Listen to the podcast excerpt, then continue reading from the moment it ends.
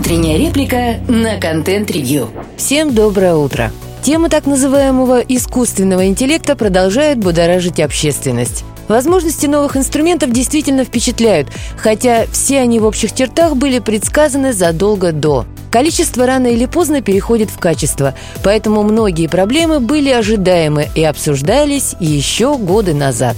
Конечно, есть ряд весьма интересных коллизий, например, связанных с авторским правом. Но опять же, концептуально эта тема была отрефлексирована еще в прошлом веке. У нас интерес вызывает разве что непосредственная реакция различных чиновников, менеджеров и юристов. Привычные границы стерты, как действовать непонятно, и эта растерянность породила поток местами очень забавных умозаключений, которые демонстрируют мощь естественного интеллекта.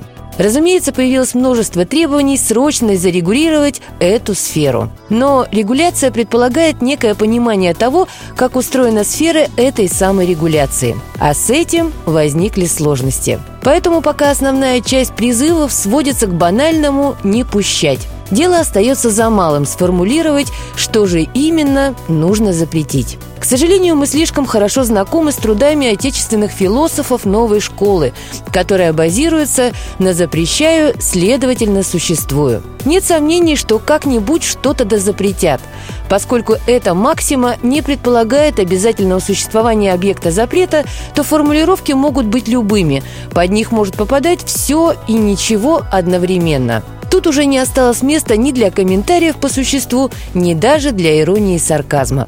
Сейчас вряд ли вызовет эмоции даже что-то авангардное, например, написание закона, требующего запретить чат GPT с помощью самого чат GPT. Нелегкие времена наступили даже для информационного агентства «Панорама». Что же касается воздействия на человека и общество, то эта тема более любопытна. Собственно, влияние новых технологий на человека происходит на протяжении всей истории его существования. Использование орудий труда оказывало влияние даже на эволюцию австралопитеков. Ну а конкретные навыки могут появляться и исчезать даже в пределах одного поколения. Кого-то возмущает деградация навыков рукописного письма у школьников, кто-то в шоке от того, что некоторые современные дети, оказывается, не понимают, как читать время на стрелочных часах. Что уж говорить о более-менее сложных текстах, которым заметная часть молодежи предпочитает видео. Удивительного в этом опять же ничего нет. Причины лежат на поверхности последнее время мы видим небывалую активность государства, связанную с цифровизацией. Набор инноваций, в котором трудно не увидеть систему. От цифрового рубля до цифровых повесток. Государевы фанаты контроля предвкушают долгожданный порядок. Остальные граждане смотрят на это все, мягко говоря, со скепсисом.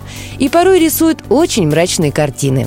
Однако и те, и другие исходят из того, что управленческий аппарат останется неизменным. Просто у него появятся вот такие пугающие своими возможностями инструменты. Но всегда ли подобные инструменты гарантируют повышение эффективности?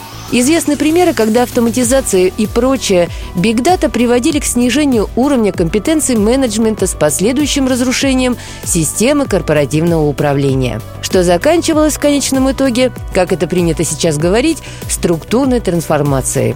Злоупотребление технологиями может вызвать деградацию не только отдельных людей, но и организаций. Понятно, что в существующей ситуации крайне сложно давать хоть какие-нибудь конкретные прогнозы. Но внедрение более сложных инструментов, в том числе искусственного интеллекта, влечет за собой и более высокие требования к кадрам – противном случае очень быстро начнут образовываться новые слепые зоны. Отлаженные процессы станут заменяться виртуальными суррогатами. И все в таком духе. И в какой-то момент менеджмент не сможет понять, что же именно отображается на циферблате. Слушайте наши подкасты на Яндекс Музыке, во ВКонтакте, Google и Apple подкастах. Всем доброго дня. Пока-пока.